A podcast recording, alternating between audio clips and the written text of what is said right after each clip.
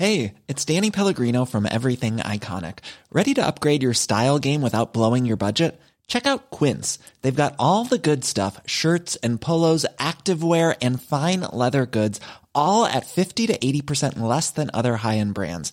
And the best part? They're all about safe, ethical, and responsible manufacturing. Get that luxury vibe without the luxury price tag. Hit up quince.com slash upgrade for free shipping and 365 day returns on your next order. That's quince.com slash upgrade. Hey there, it's Michele Norris. I'm host of a podcast called Your Mama's Kitchen. When I travel, I'm usually looking for a way to find a taste of home when I'm not at home. And one of the things I love to do when I am at home is entertain. And Airbnb allows me to do that. When I was in California recently, I rented a house that had a great kitchen. And when we were sitting around the table, we we're all thinking, we're in someone else's house. Someone could be in all of our homes as well. If you have a home, but you're not always at home, you have an Airbnb. Your home might be worth more than you think. Find out how much at airbnb.com/slash host.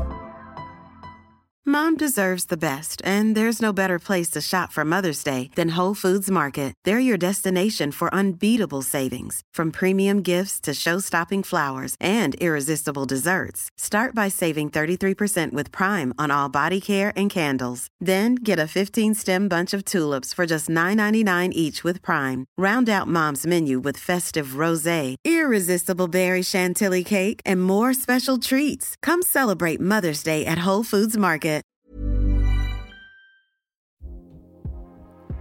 Hello and welcome to the Motormouth podcast with me, Tim Sylvie, and Tomo F1, who's standing in for Harry Benjamin while he's out on commentary duties. This is the place where we meet a figure from the world of motorsport and dive into their lives and careers, often uncovering truths you never knew existed. We've sat down with Formula One drivers, team principals, touring car stars, Le Mans and IndyCar winners, famous broadcasters, content creators, and pioneers, all to make sure that you get behind the visor and hear from the world's biggest and most interesting names. If there's anyone with a story to tell, they usually tell it right here. Check us out at motormouth.club, download our app, check out our regular Motormouth kart race where you can race alongside the stars and support our partners at Movember and the Brain Tumor Charity. And don't forget, please subscribe to our show, leave a review. It really makes a difference. Find us on all the major podcast channels. In the meantime, sit back, relax, and enjoy the chat. Hello, Tim Sylvie here, and today we're joined by a man who was born in Sao Paulo in 1984. And did you know, Tom, that Sao Paulo, the capital of Brazil's largest state, which is also called Sao Paulo, is home to more than 41 million people, which is a ridiculous statistic. But, Thomas, a couple of quick-fire Brazilian-esque questions for you to test your knowledge. Are you ready? So, first, Come on for then. What is the capital city of Brazil? I think it's Brasilia, isn't it? Yeah. Come on, geography's my specialist subject, mate. It was always going to be easy that one. Come on, Tim, do better. Okay, okay. What is the most typical form of music in Brazil? um, okay. Oh, I I have absolutely I'll give you. I'll give you. I'll give you some options. no idea. A. Samba. B. Flamenco. Or C. The tango. Oh, been watching. I haven't watched Strictly Come Dancing for a while. Um, I'm gonna say. I'm gonna say the uh, samba.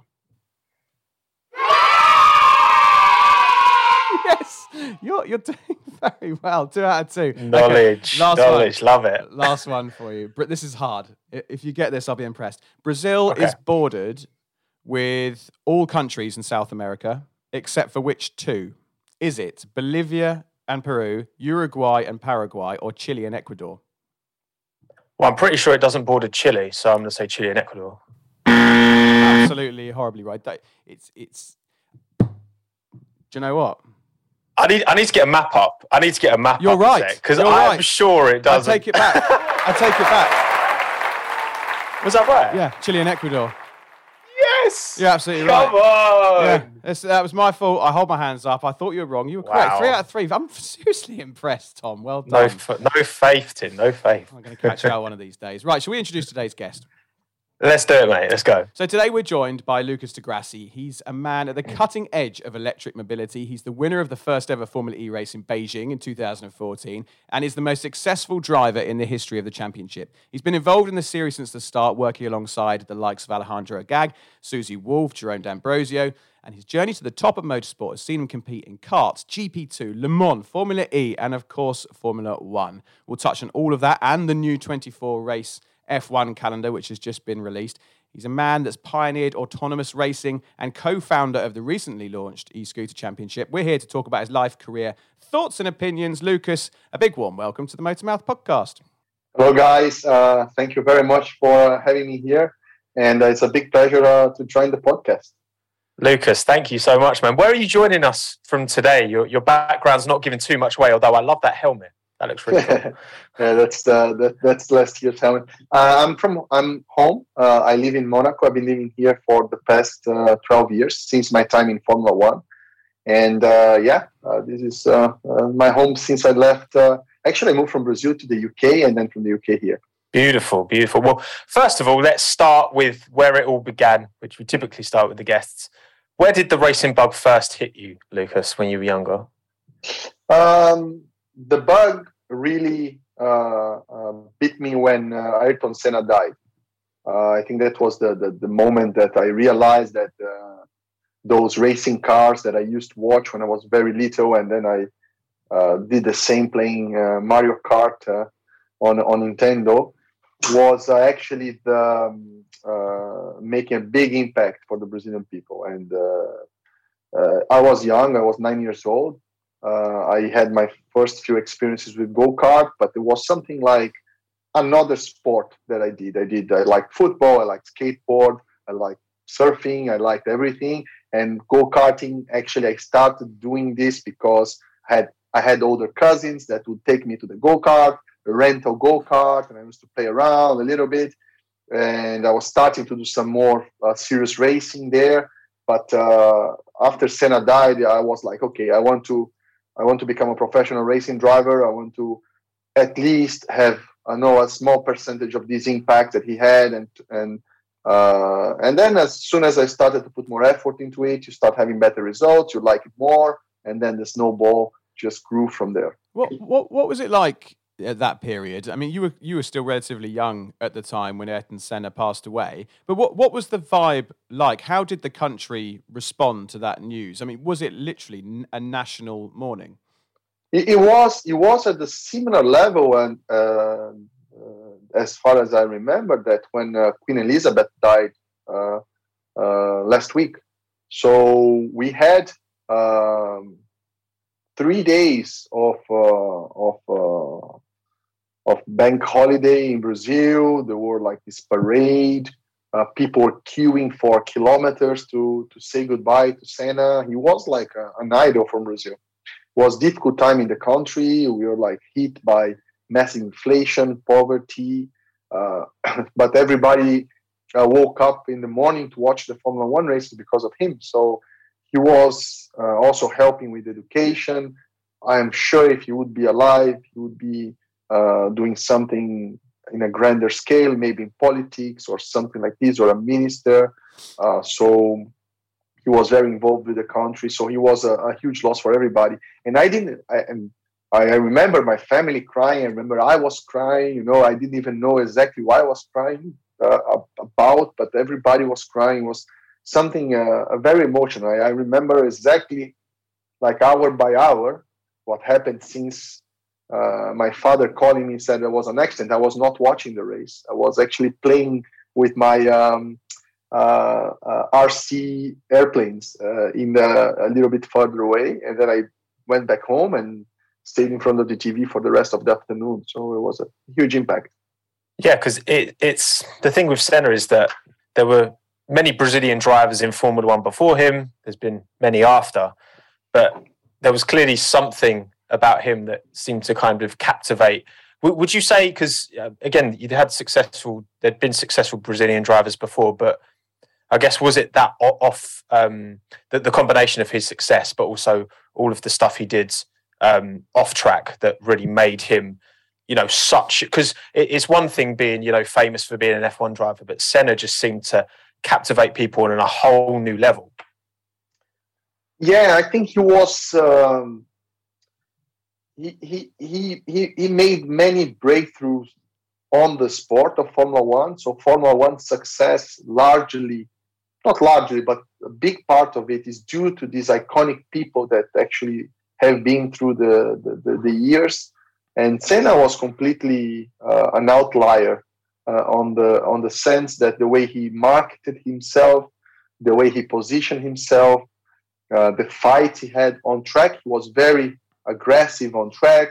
He took a lot of risk. He was aggressive off track. You know, there was a lot of incidents. He left. Uh, uh, he went against FIA. You know, there, there was a lot of uh, stories. So I think he was an iconic uh, piece, uh, and he excelled not only on track but outside of the racetrack, and on top of it, in his social and uh, um, and his, his his love for Brazil, carrying the flag all the time, you know, being proud of being Brazilian. I think that was uh, that was unique, and uh, it changed the, the, how Brazilians they saw the sport.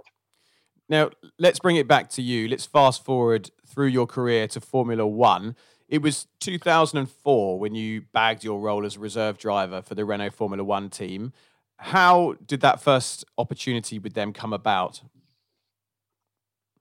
In 2004, I joined the Renault, Renault Driver Development Program called the RDB with the likes of uh, Kovalainen, uh, Kubica, uh, um, Loic Duval, uh, Franck Montagny, and some others. Uh, Jerome D'Ambrosio later on, Giedo van der Garde, uh, Romain Grosjean later on. Um, so I joined this program, and in 2004 I left university. So basically, I quit university in Brazil, and in Brazil I've been doing like go karting and Formula uh, up to Formula Renault, which was like Formula Four uh, back then. And I moved. I took my bags and I moved to UK and I did British Formula 3 as, as part of the program. My first test with Formula 1 would happen one year later after I won the Macau uh, Grand Prix uh, in Formula 3. Uh, was a very special podium uh, because second place was uh, Kubica and third place was uh, Vettel back then. And I, I got my first Formula 1 test that was end of 2005 was uh, with the V10s and uh, the, the, late development of the car that would be champion that year of Alonso. And uh, tested in Jerez. Then I continued the development 2006 and 7, uh, doing some straight line and tests. And then in 2008, I became the reserve driver for Renault. 2008 and 9. And 2010, I did my race season in Virgin Racing. So, what do you um, what, what do you remember about that um, that Macau Grand Prix because obviously that was a, a gr- grid packed with again Kubica and, and, Vettel two and three. You won. Like, how did qualifying go? What do you what do you kind of remember about the race?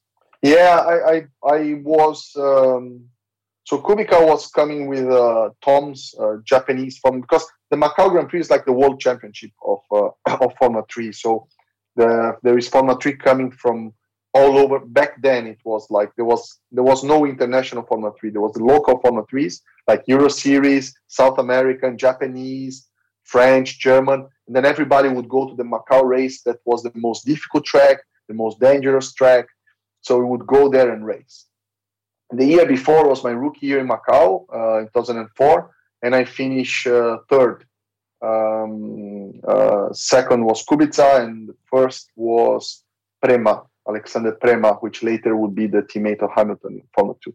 But then the, in that second year, I, I qualified, I think, eighth um, in the pre-final. And then I, on the pre-final, I started eighth, finished fifth. And then on the final, I started fifth, got to the lead. Uh, I overtook uh, Kubica down the straight. Um, then after I got overtaken back, then I was second for pretty much the whole race up to the moment there was a safety car. Uh, a bit like the Verstappen Hamilton situation. I was second, uh, and there was a safety car. The safety car restarted and restarted with two laps to go. So on the restart, uh, Macau has a very long straight, the longest straight in Formula 3, something like two kilometers straight, a bit like the Spa Eau Rouge uh, and the back straight, uh, a little bit longer than that. So I got in the slipstream, I passed Kubica, managed to open a small gap, held him up in the last lap, and won the Macau race. So that was uh, uh, it was the first Brazilian to win since I think Senna uh, or, uh, or, or or somebody was uh, back then for my career was huge. Was how I came up on the spotlight, let's say, um, and then I got my first Formula One test because of that. It's it's mad that race. It's so it's such an important race in a driver's career, and if you win it, it makes such a big difference. It, it sort of feels like it doesn't get enough. I think if you're a, if you're a motorsport fan or you're in the industry or you love your racing, you know about that race. If you're your sort of armchair F1 fan, you don't really know about it. It seems a shame that it's not got more publicity because some of the names that have won that, and it's it's such a challenging race. And like you say, it's a dangerous track, and we've seen some horrific accidents there. Who was that girl that took off and went into the Sophia. Sophia Floersch. Sophia Floersch, wasn't it? Yeah. Oh my god! I mean, accidents like that are just terrifying. But um, no, massive kudos for you for winning that race. Well, let's. And also, there was the GT crash. Uh, yeah. The huge pile up. Yeah. Insane. Yeah. If you if you see that pile up and you see one car on top of everybody, that's my car actually. By the way, that's the number. Oh yeah, of course. Reckless. I completely forgot about that. right, reckless. Causing chaos on the streets of Macau. Um, now you, you mentioned Virgin there. You stepped up to to Virgin as a as a full blown F1 driver. Can you remember the emotions and that feeling when you first sat on the grid, put your foot to the floor, and took off? Just before we get into that, bear with me for two minutes. I must tell you about our new sponsors of the show, and it's one that means a great deal to us all on a very personal level here at the Motormouth podcast. In 2021, Dana, the founder of Motus One, passed away suddenly and without warning whilst visiting family in the States. Dana was one of my very best friends. The legacy he left with his family and his business is incredible, and I'm hugely humbled and proud to have his booming business as part of this show. Sponsors are vital for our survival and make sure we continue to bring you interviews with the biggest names in racing. So if you or your company needs event transportation, look no further than the team at Motus One. They have you covered anywhere in the world from a single chauffeur driven sedan to a fleet of luxury SUVs, Teslas, or motor coaches, find your transportation solution with Motus One. They've got offices worldwide, including the Middle East, Europe, and Africa, and will support your transportation needs regardless of location. Motus One is committed to world class service at the very best rates to ensure your event goes off without a hitch. Contact them at motus1.com. We'll put all their social links in the podcast description. A massive, massive thanks to Dana, his wife Claudia, his kids, the rest of the Motus One team. Thank you for having faith in our show and joining us for season 12. Right, back to it. On with the show. To, to be 100% honest with you, I it was great when I signed my contract and I knew I would be in Formula One and I did the announcement it was like a sentiment of mission accomplished, you know, to reach Formula One, which was my dream. It's pretty much every racing driver dream to to be there on the grid. Um, and first race, I was uh, of course nervous, but the car itself had so many problems. We had so much stuff to resolve yeah. that actually my mind was just trying to fix the problems that we had on the car. The fuel tank was not big enough. Uh, I, we were completely overweight. Uh, there was so many. The brakes were overheating. The gearbox was leaking. I mean, there was like, uh, and then I was like, I was almost sure we're not going to finish the race because was during testing season we almost didn't do a full race uh, before that. So I knew that was uh, we are going to struggle massively. But look, Lucas, uh, just so, sorry to interrupt you mid flow. How does that happen with an F1, a relatively modern F1 team? I know it's you know. It, it, I know there are lots of different reasons, but how can it get to a point where you're on the grid and you're thinking about all these issues that just haven't been addressed? Is it financial? Was it was it the quality of staff? What what causes it? Um, to, to build up a Formula One team is like building up a company. It's almost like asking somebody, okay, now you're gonna make a, a let's say a, a good analogy, a car or a bicycle or whatever good that you want to make as a company. It takes time to put the right people in the right place, to create a, a culture inside the company, to create a dynamic And to build a Formula One car or to build any race car from scratch, it requires a huge amount of engineering.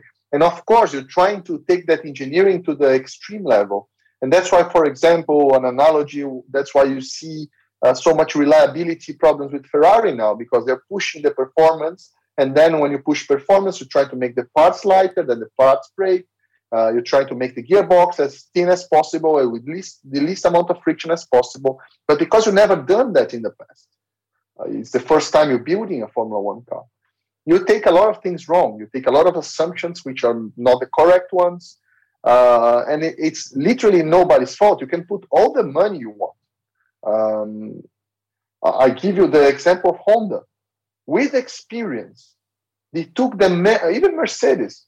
With experience, with all the money in the world, takes years for you to make a competitive engine.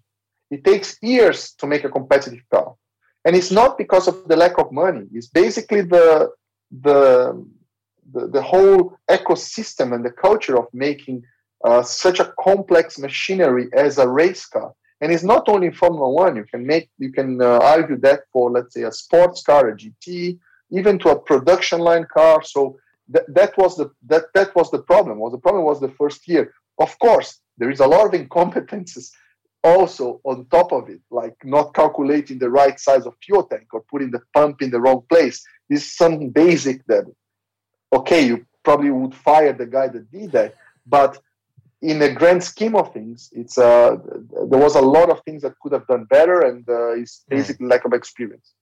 And obviously, you're hired to that team as a driver, but there's so much more that not just in terms of kind of car setup, but also you know being a, a presence in the garage and and understanding that I guess business and commercial side, and and the, the team being able to say to you, look, Lucas, we don't have a competitive car at the moment. All of that stuff outside of the car has that always been something of interest to you? Because I imagine there's a lot of drivers who just turn up and they're not really interested. They just want to be given a quick car. They just want to drive. They don't really care about the other stuff. Do you do you find interest in the other, the more business, the more kind of commercial sides of the of the sport as well?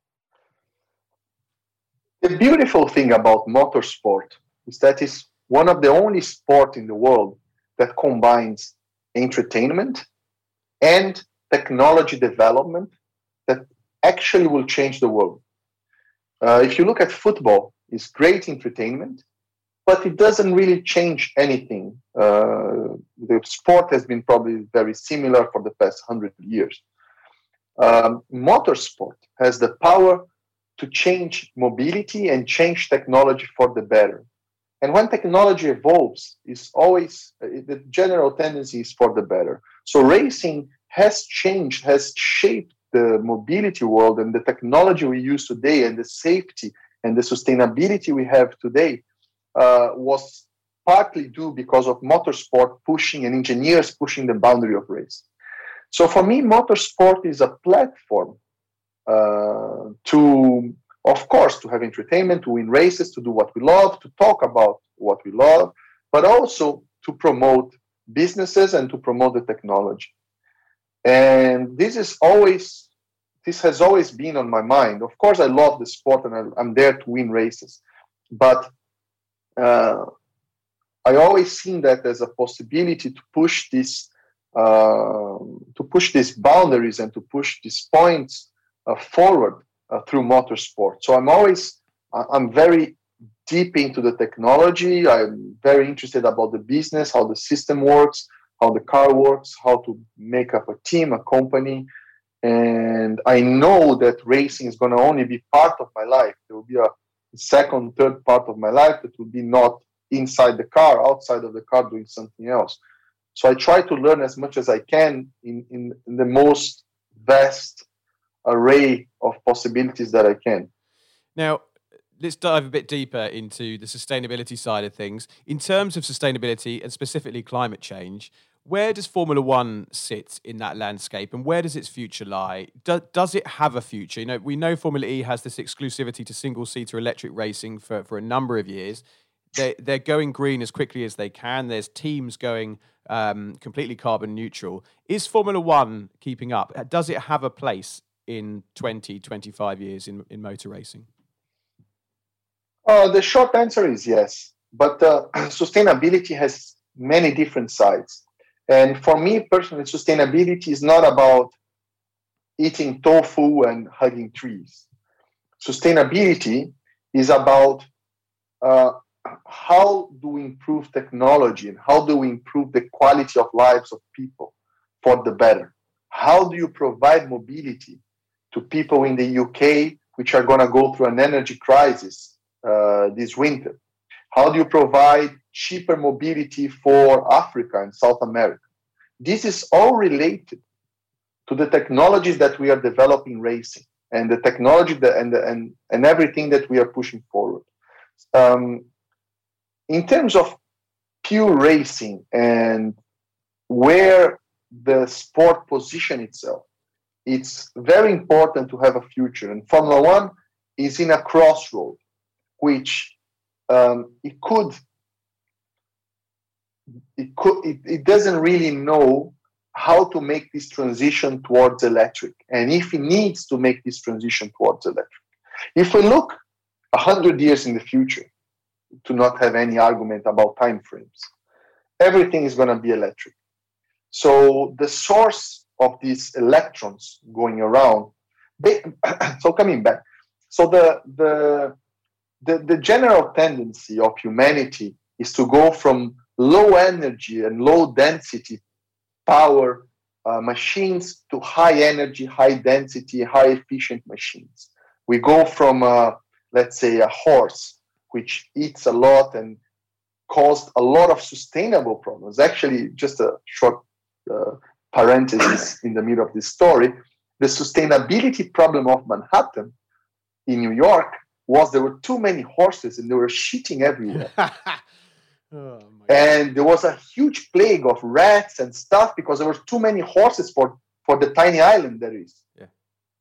And the, actually, the internal combustion engine solved this problem. So actually, sustainability moved forward from horses actually to internal combustion engines. So people saying, "Oh, we should ride horses." Actually, we can't. There, you can't. Eight billion people around the world ride horses. We'll be swimming in so horse shit. Sorry? We'll be swimming in horse shit. There'll be no escape. exactly. so actually, we move from low energy, low density uh, machines to high energy and high density uh, machines. And internal combustion engine has a, a, a, thermodynamic limit that it cannot extract more energy out of a, uh, uh, from combustion out of a certain limit uh, which is related to temperature. So there is a limit it can go.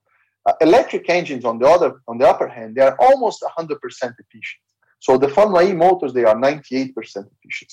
The problem is the energy source, which is the great discussion. Is the battery will be a fuel cell? It could be a, even, a, for example, it could be a, a nuclear fission, uh, not nuclear fission, nuclear fusion that uh, release alpha particles that creates an electric uh, current. It, it, doesn't matter, but electric motors will be the future. Um, so everything that moves will be electric. On top of it, electric motors they don't create pollution on site. So you can say, ah, but we can run on biofuel, like Formula One is going to biofuel yeah. now. Perfect. Biofuel is it's actually works for climate change because the carbon the net total carbon is neutral. The plants, they get carbon here, you burn hmm. carbon there, the net is zero. But if you're cycling behind a car that is running on biofuel or even e-fuel, you're still gonna get the same pollution as a normal car running on fossil fuels because the molecule is the same. The combustion process creates a lot of pollutants. So there is the difference of sustainability between pollution and climate change, which also are separated topics.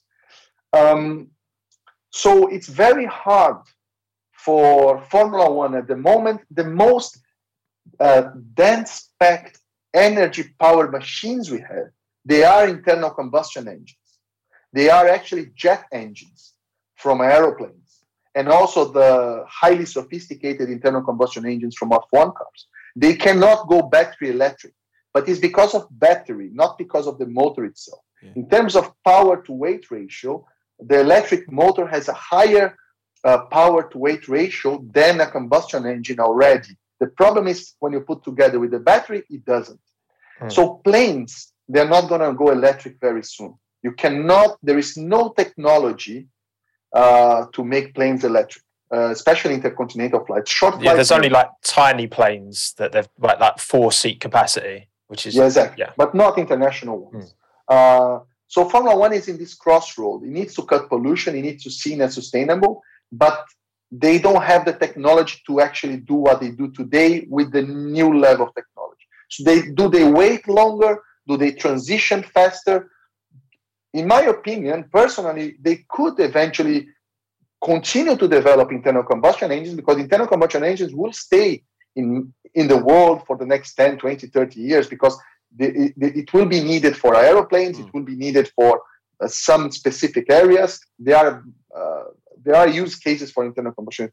Or they can only say, or they can also say, look, we will be entertainment only, like NASCAR, and we mm. don't care about the sustainability part. We're going to develop sustainability in lightweight materials.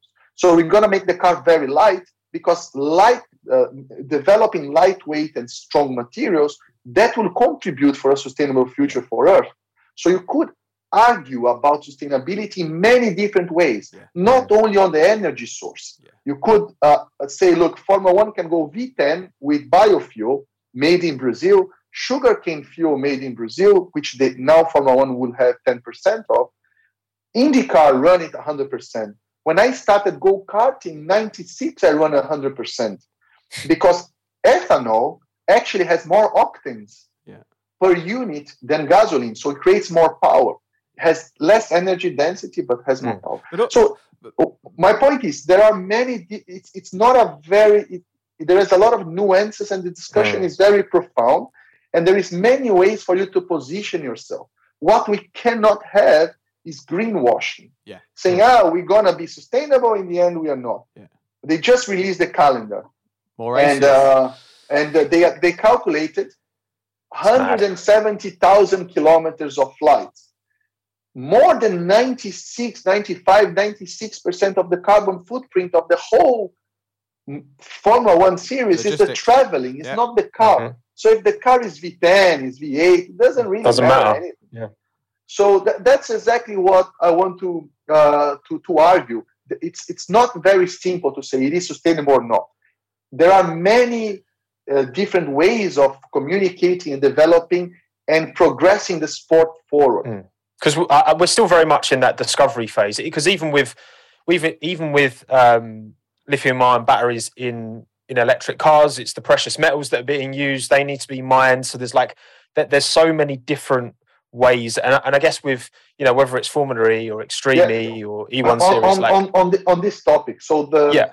so just to just to finish the, the let's say a little bit of the nerdy side of the technology uh, i love this. so, this is great. so so the the the batteries uh, the batteries are the new batteries are 100% recyclable. So you just melt them up. You just need energy but if considering you have energy, they are 100% recyclable. You can take are these solid state or lithium ion? No, the lithium ion. Okay. 100%.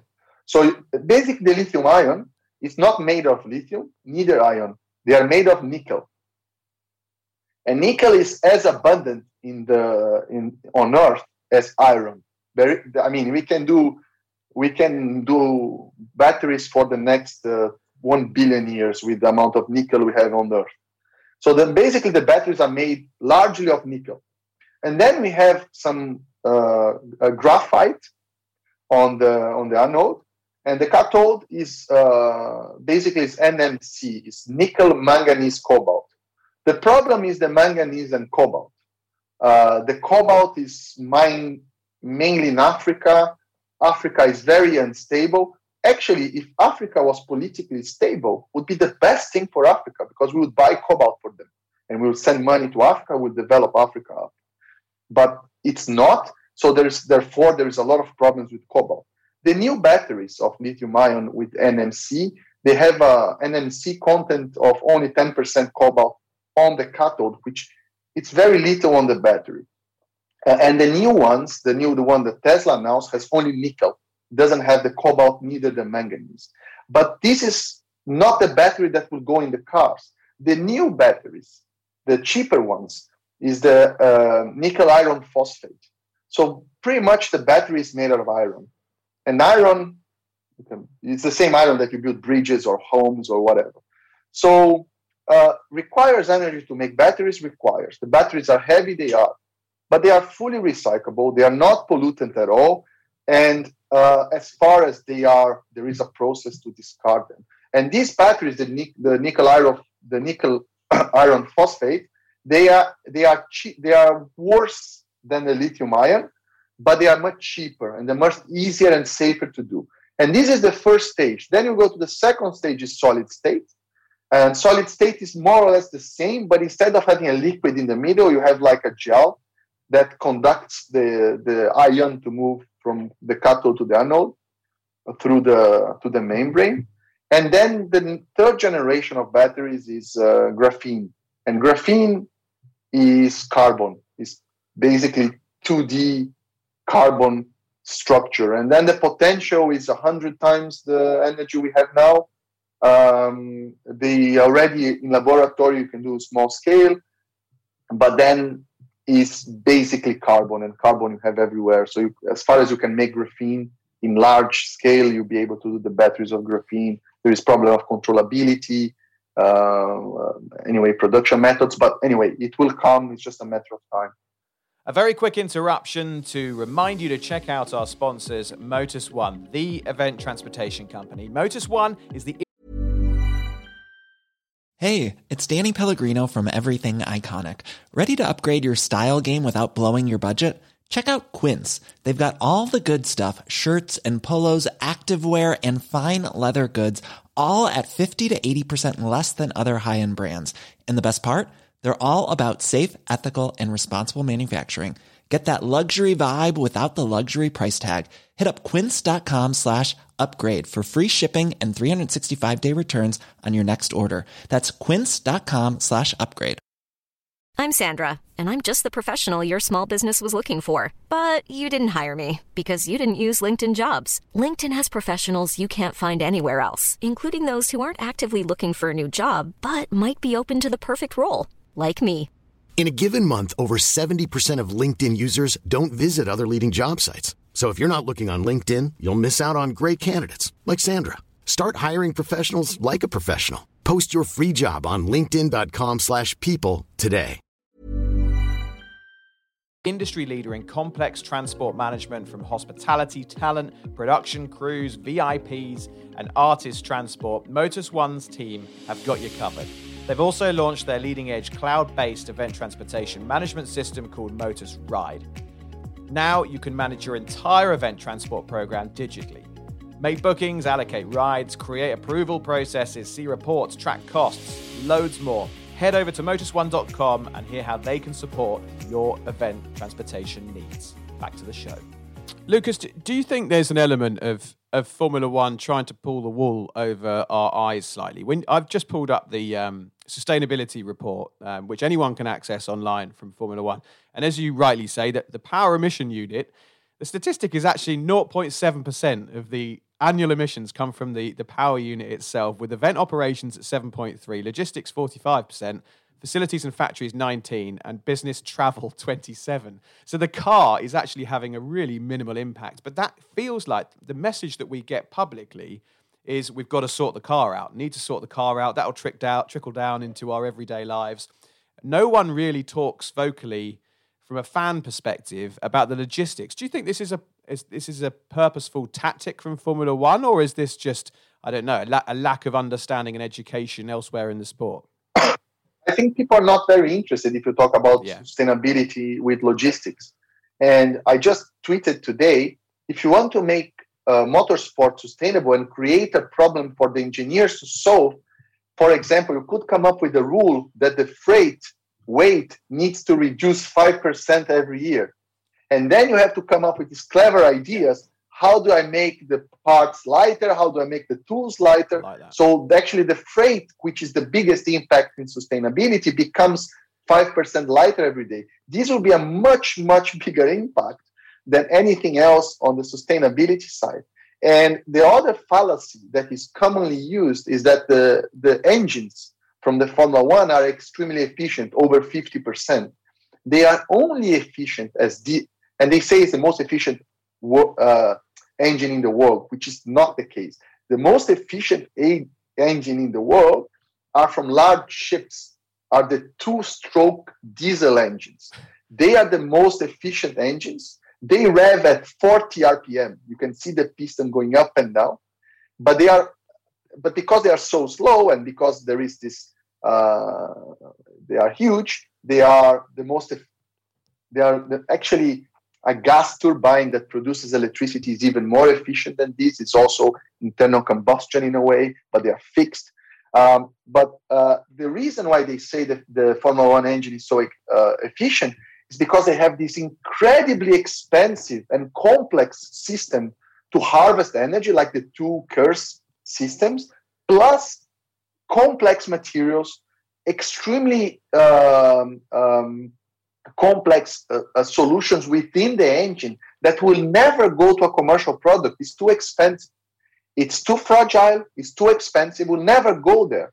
So saying that the technology of the engine will we will see that in the car is also not true. We are reaching like uh, a limit on the on the thermodynamic limit that we can extract mechanical uh, power from the combustion, from the chemical combustion uh, that happens inside um, uh, happens inside the engine. It is true that we increase this efficiency massively with higher pressure, higher temperature, better materials, but it is 50%. We'll never reach 70, uh, and electric engines are already at 98.5, sometimes 99.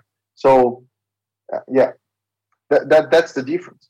It, it, I just think that the like I was I was saying about like the it's almost the gamification where you've got Formula E, you've got Extreme E, you've got E1, the boats, you've got all of these different series kind of tackling this problem. And and again, like you said, kind of combining the the sport with the engineering challenge. And I think that's really going to push things forward. But yeah, I mean, I, I couldn't agree more. Like the if if F1 wants to make an actual change and not just be perceived to be making a change, it needs to do. I mean, this 24 race calendar I mean, a, a lot of people have, have, made suggestions of how they can, you know, tighten things up and have less traveling. We're still going from, I think we're going from Baku to to Miami and then back to Europe again. I think, aren't we, Tim? Could, could, yeah. Have you got it up? Because uh, uh, it's it's yeah. crazy. Yeah, the routes the routes are bonkers, and they often. But like we said before, Tom, they, it comes down to in F one. It comes down to commercials. Like if it's not commercially or economically viable for them to go from to close country to close country to close country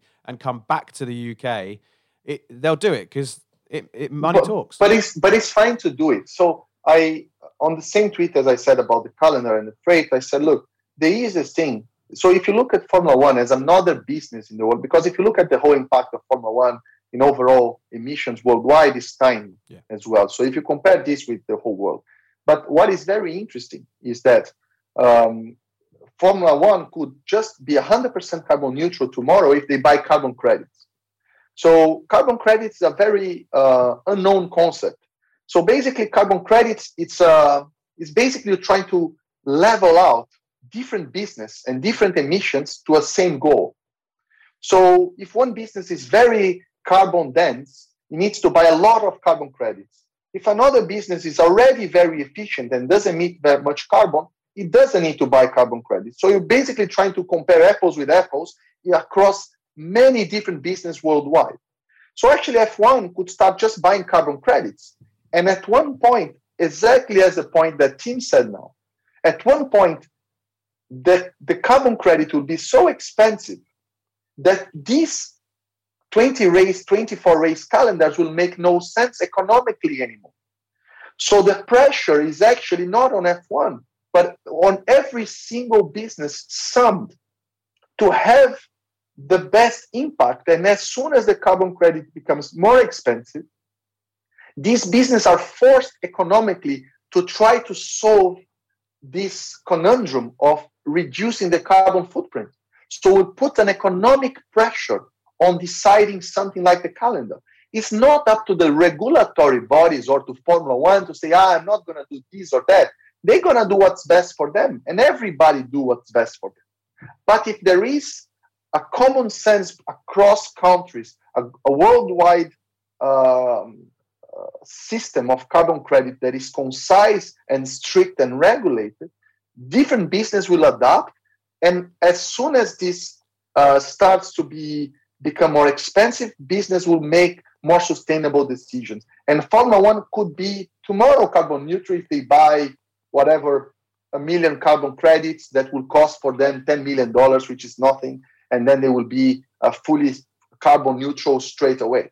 Yeah, it's it's a fascinating and a huge subject, and it's one that stirs emotion, doesn't it? It's hard not to get sort of angry about it in a way, and it's hard not to argue against electric power. You know, some of the things you were saying there. Uh, you know, you, you see the stuff around biofuels and Formula One, and more and more efficient engines and new stuff coming in 2026, and you sort of go, you sort of nod along and think, yeah, you go Formula One, that's great. But when you get into the weeds of it and you start to understand it and you realize that actually it's all a bit smoke and mirrors and you know, it, sort of gets you a bit frustrated. Anyway, listen, let's let's talk more about you. Um, we've taken up loads of your time already, um, but we want we want to get uh, into your career a little bit as well. You, in recent history, Formula E, you, you were racing for ROKiT Venturi Racing, soon to be Maserati Racing in season nine. You worked with some terrific people there, Jerome D'Ambrosio, Susie Wolff. How do you look back on your time at, at uh, ROKiT Venturi Racing? Um, great. I had a, a, a, big transition year between Audi, which I stayed for a decade uh, racing for them uh, from the golden era of sports car in LMP1 hybrid with more than a 1,000 horsepower. And then we made the transition to Formula E. So I stayed with them for 10 years until they decided now to go to Formula One, in which I could not stay with them anymore. And then uh, this year with ROKiT Venturi was a bit of a challenge because it was the uh, last year of this Gen 2 car.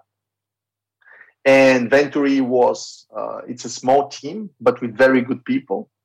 And we managed to take the team to the second place in the championship. And uh, I started uh, after the half of the season to get my stuff together and start delivering consistent podiums and results because it takes a little bit of time to create this culture with the engineer. You know, um, the other day I was uh, talking to a friend and I used this analogy. You know, when you know somebody so well that you go to the pub and you know already that they cannot have the next beer, uh, you don't even need to ask, Tom. Right? You don't.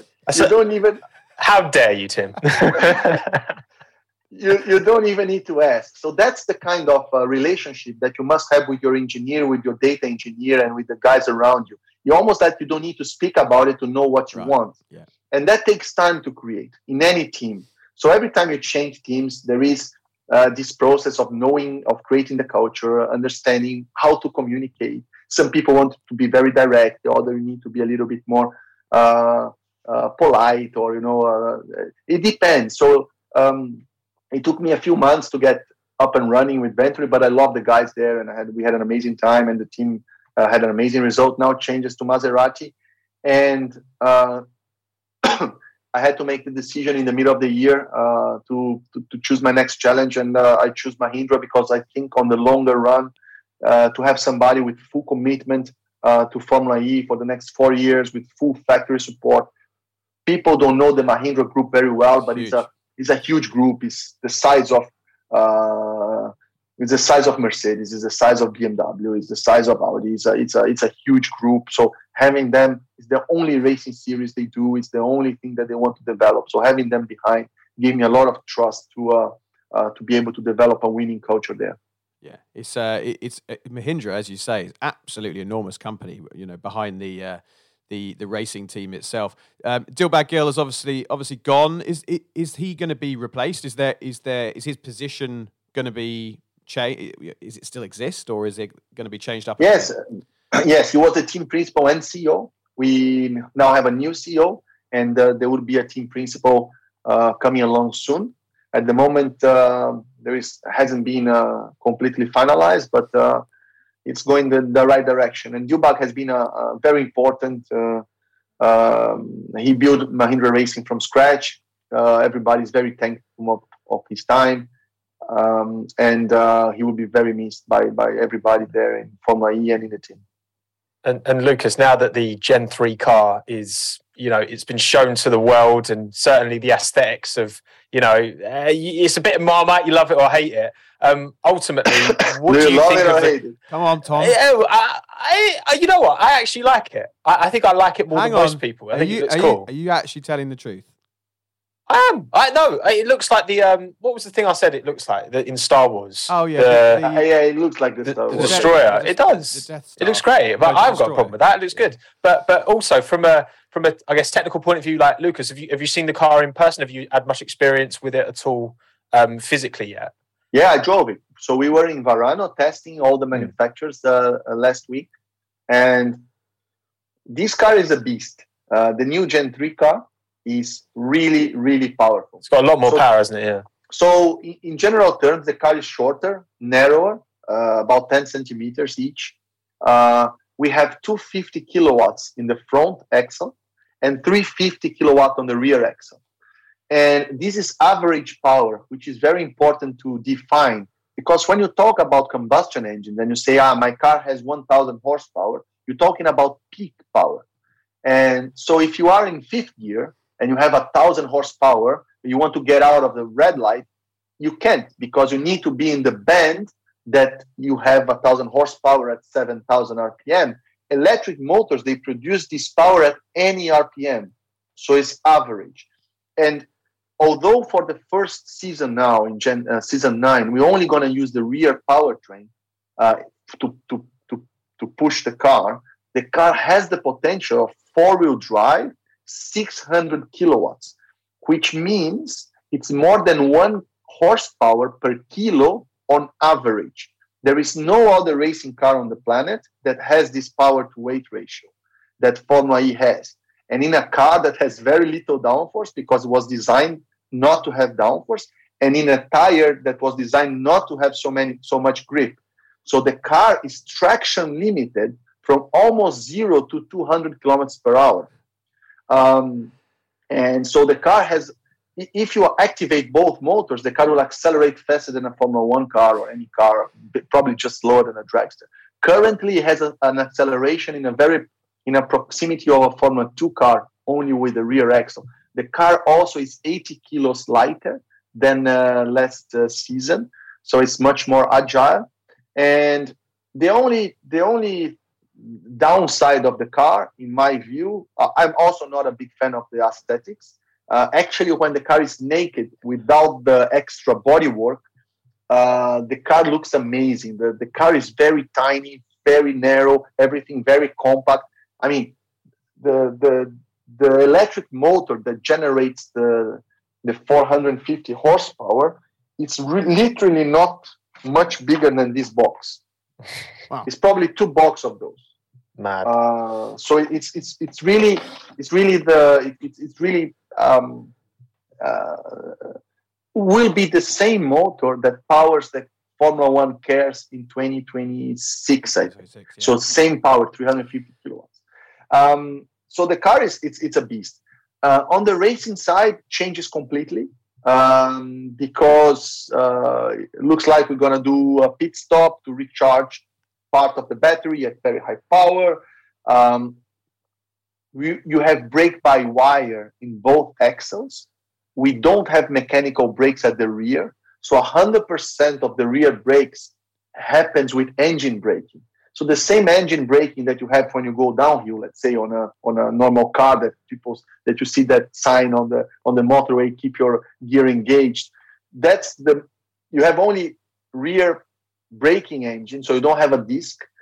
So that creates a completely brake by software feeling in the car, and also having the front powertrain, having the front drive shaft means that it's very weird to drive because you have forces acting in the differential in a way that when you turn and you lock the inside wheel, because of the differential forces, sometimes the inside wheel spins to the other side.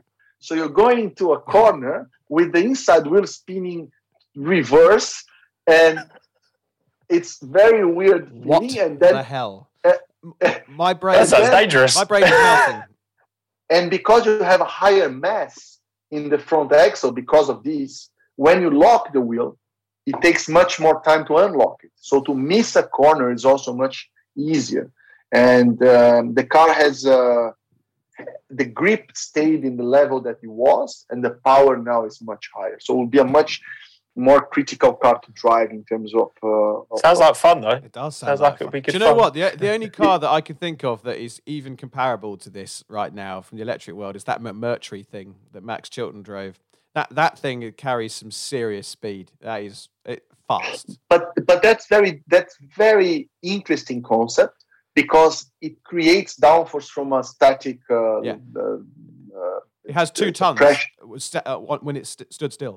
It, it's yeah, it creates a pressure differential. Yeah. So actually, how aerodynamic works because of the air speed, you create a pressure differential between the surface in the top and the surface in the bottom. So what this McMurtry do basically just accelerate the air or you take the air out from the bottom, so you create static pressure. So that car has a lot of grip. Yeah. Um, and and it's it's a machine. I was in Goodwood actually when the car was there.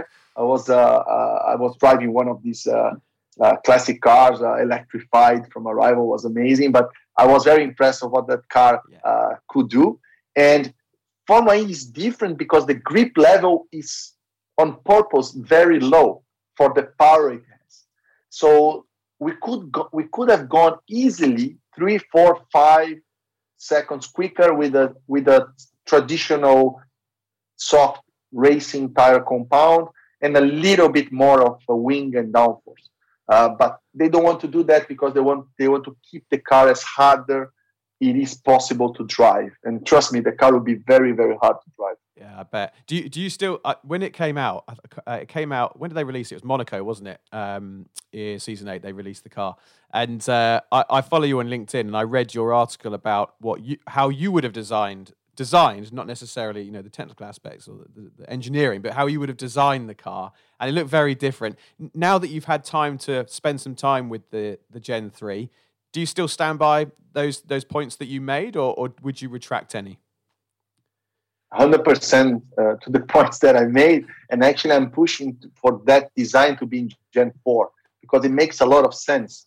Um, at, at the moment, it makes no sense to have the battery as a cube behind the driver. The battery needs to be on the floor of the car. So, my proposal is to be a U shape that you can actually move the driver a little bit backwards and the weight distribution a little bit forwards so you can have a better distribution front to rear axle um, and therefore have more power at the front.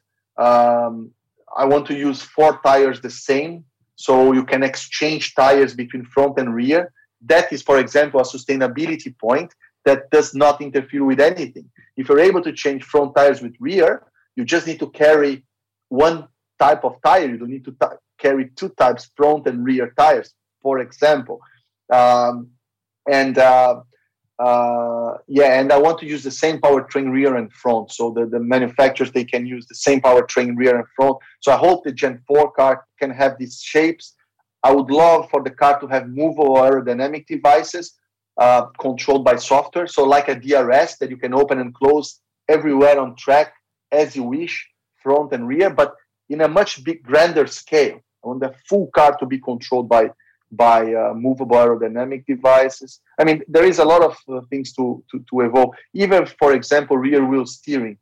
There is no reason why racing cars they don't have active rear wheel steering. Actually, that would make a huge difference in terms of lap time if you were able to actually because the modern cars they all have rear wheel steer. So also having a rear wheel steering, uh, it's kind of simple in engineering uh, terms to do you just basically have a, a, a changeable toe link um, solenoid that can change the toe link according to the according to your steering angle, whatever you want to. Uh, That all, that all sounds very sensible, almost too sensible. I don't know why they haven't done it already, Tim. That, that's I, I, why are they just little Lucas? I don't get it. Well, what I'm reading from this is Lucas on a one-year contract, then going into management at Formula E and, and Surely, releasing, surely. Gen, Gen 4 car. um, now we're, we're I would, I would love to follow up my career in something like this. I, I you see how passionate I am Ah, about that's great. engineering, and uh, if not in racing, will be in something else. But uh, that probably is the next step. I love it. It's it's fascinating. Um, now we're going to let you go in a minute, but um, I have to squeeze in a couple of listener questions that have been sent in. Otherwise, um, I'll get told off. Um, right, I've got some some good ones here. I'm going to try and keep them th- to the quicker ones. Uh, this is from Cord CL16. Out of all the categories you've raced in F1, endurance, Formula E, which one is the most challenging? One word answer. Each one presents its own challenge. Um, it's it's very hard to to pick something which is the most challenging, and also depends on a lot of factors. So I'll have to say uh, that it depends so much that I, I can't pick one. Fine, Fir- firmly on the fence. Uh, a, uh, another question from from actually the same guy, which I love. I think a great question. Favorite fruit? Favorite fruit? Yes. Um, is coconut a fruit? Oh, yeah, I think so. I think it's a fruit. Probably. I don't know what else it'd be. It's got to be a fruit. It's not a vegetable, so. I hate coconuts. like bounties, those bounties. Really? Oh, I hate coconuts. I really hate them. Um, okay, one more. Ah, it's great. One more of our listener ones. Uh, oh, great question, Imi Cousins. Uh, what series that you've raced in has the best style steering wheel? Yes. The best style steering wheel. Yeah. Hmm. That's uh, that's uh That's got him. tricky question. Um, trying to remember. Because I, I still don't like the Williams F1 one where they don't have the screen attached Yeah, yeah. because they've got the screen solid, haven't they? Yeah. And then the, they're the only team that has that in F1. It's like a Skoda. But I understand why they would have that because it actually uh, reduces the mass. Uh, It does, so it's, yeah. easy, it's easier to the driver to actually to steer, but at the same time, you cannot look when you're turning. So True. And the Formula E steering wheel has you have your regen on your hands. Is that right? we have uh, we don't we probably will not going to have the regen anymore in gen uh, in a gen 3 Right. as a in the in the hand but we have six pedals on the back and about uh, 12 buttons in the front and another uh, five click switches that you can choose 12 functions Yeah. Blimey. It's complicated. Well, let's go with Formula E, seeing as you're in it, as the best steering wheel. Um, now, uh, I'm gonna we're gonna move to our final three because we've kept you nearly double the length that we were supposed to, and I expect Liv, who's who's one of your um, No, PR team, is getting cross. to, to be honest uh, it's been a, a, a great talk so uh, All take right. your time In that case, have you got any hidden talents? hidden talents. Like, what are you good at outside of racing and business? Is what, what's your thing? Can you sing? Got any language? Any other? Well, languages, obviously. No, actually, actually, music and arts, uh, not at all.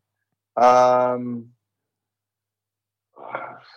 something which I'm, I, I could be uh, at home. I cook. Okay. Um, that's maybe a small hidden talent, but I'm not very good at it. So um, I'll have to say, hmm, um, um, flying RC uh, uh, counts because actually I'm very good at it. okay. Nice. I'll take I like that. that. What's your What's your favourite meal to cook? I want to know now. It's got to be What's your, steak. what's your speciality? Got to be a steak. So isn't my favorite, my favorite food is sushi. It's Japanese. Ugh. Ah, Um, but what I cook, what I normally what I cook the most is a barbecue. So like a grilled barbecue, and in Brazil when you do it's called the churrasco, right? You put all the meats and you grill them. And Oh, that, that's what I normally when I cook, I cook something like this. lovely. Get the caipirinhas going. Um, by the way, if, if you ever find yourself in um, in central Bedfordshire in the UK, where I live, there's a place down.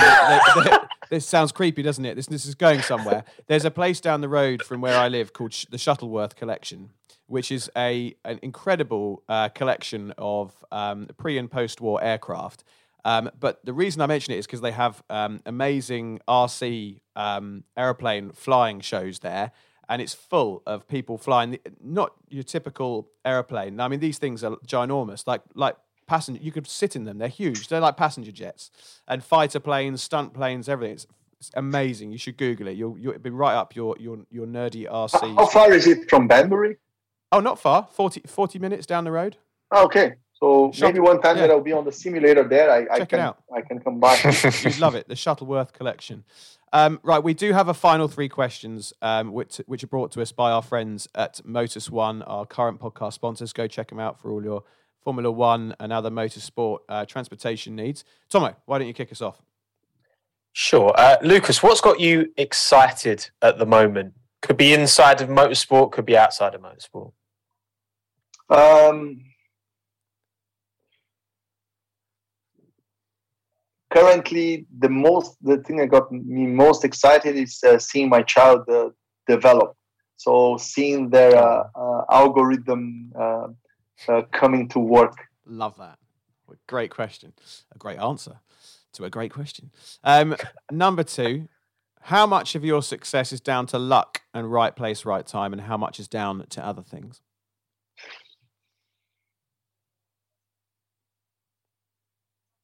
I really think like luck uh, over many different many decisions that you do in your life, they tend to level out.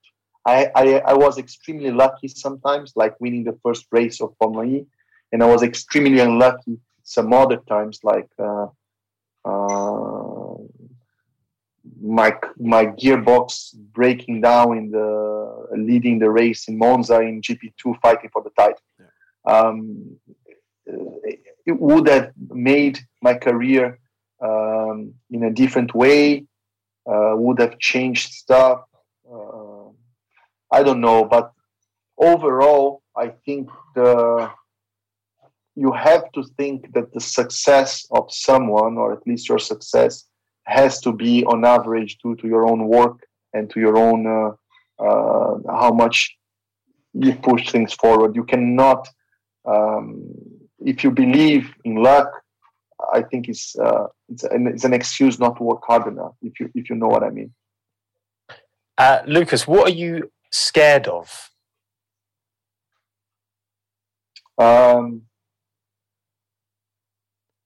that something happens with my children. I think that's uh, what I what I'm most scared of. Yeah, I had a feeling that wasn't going to be spiders or something something. I am afraid of spiders also, but as far as the spiders are coming my direction, actually, I will sort I will sort them out. Uh, I've, I've got one more question as well, the little Tomo question at the very end. Um, a lot of Brazilian junior talent coming through. Obviously, Felipe Drugovich just won Formula Two. You've got Enzo Fittipaldi doing a great job. Caio Collet in uh, F3 as well. Uh, who do you think is going to be the next uh, Brazilian driver to to make it into? There was F1, a Brazilian driver that won the go kart uh, world championship also. Uh, this there you weekend. go. Yeah, yeah. Um, uh, Morgado is his name. he's a bit older. He's probably not going to go to single seaters, but he won, he won the world championship. A great talent as well. Um, uh, there is a couple of guys. There is uh, Rafael Camara as well in Formula Four or Italian Formula Four, something like this. It's it's hard to say.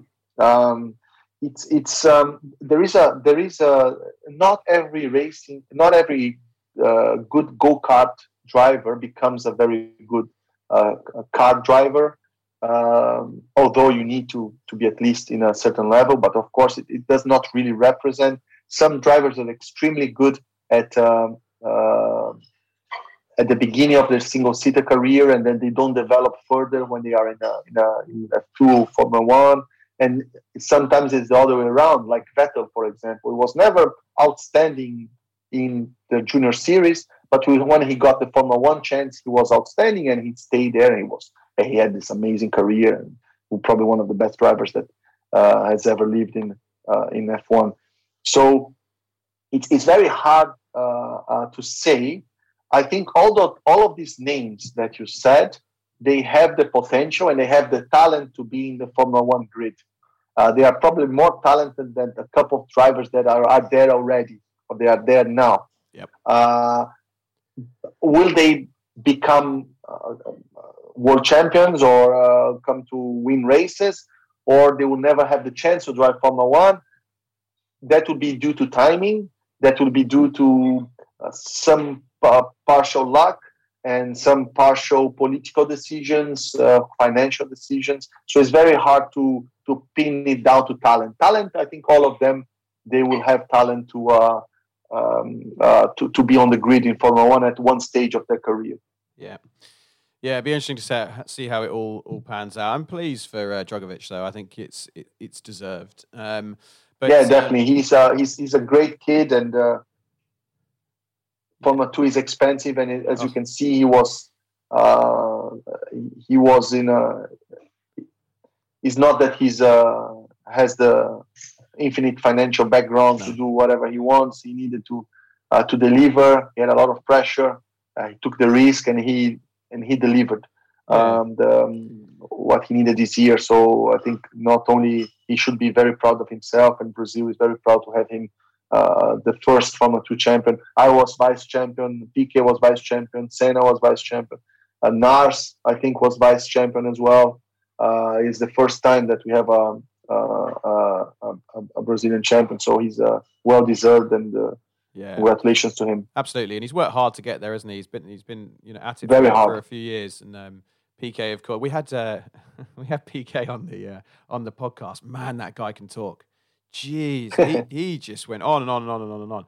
Um, but listen, Lucas, we, we've kept you long enough. We'll let you get on with your day. But um, absolutely fascinating chat. I think this has got to be one of my favourites um, so far. We've done well over 100 episodes. And um, I love going deep into a subject. And the whole sustainability and climate change area is truly fascinating. Um, best of luck with all your efforts in that regard. Of course, best of luck with Mahindra in season nine in the new Gen 3 car. Uh, we can't wait to see how you get on there. Um, but for now, thank you so much for taking the time out of your day and joining us on the podcast. Oh, thank you very much, Tim, uh, for uh, for having me here. Tom, also, uh, thanks very much for the for the time, and uh, it has been a, a big, big pleasure. Um, I hope we had another hour to talk about so many other subjects. Uh, it has been a, a great time. Thank you Well, very much. we- We'll have to do round two because we haven't even got onto the scooters yet. So um, there, there's, there's plenty more. Definitely, then we talk about it. Yeah, okay, good stuff. Well, until until um, Lucas di Grassi 2.0, thanks for joining us. See you soon. Thank you so much for listening to the Motormouth podcast. Do make sure you give us a follow on our socials Twitter at Motormouth underscore, Instagram at Motormouth underscore official, and Facebook. Just search Motormouth. You can also download the Motormouth app where you can get exclusive video content from MMTV, create your own social profile to interact with other fans, and check up on all the latest happenings with whatever motorsport takes your fancy. We're also proud to be supporting the Brain Tumor charity too, so make sure you check the links in the podcast description to find out how you can help cure brain tumors quicker. Don't forget to like, subscribe, and review. And until next time, you've been listening to the Motormouth podcast.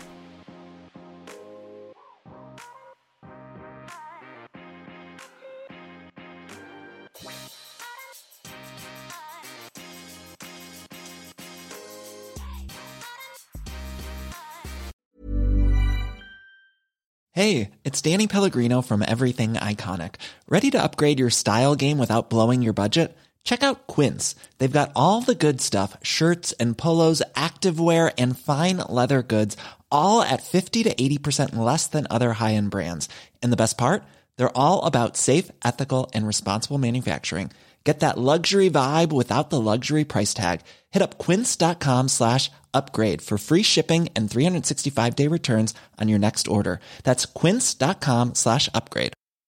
Mom deserves the best, and there's no better place to shop for Mother's Day than Whole Foods Market. They're your destination for unbeatable savings, from premium gifts to show-stopping flowers and irresistible desserts. Start by saving 33% with Prime on all body care and candles. Then get a 15-stem bunch of tulips for just $9.99 each with Prime. Round out Mom's menu with festive rosé, irresistible berry chantilly cake, and more special treats. Come celebrate Mother's Day at Whole Foods Market.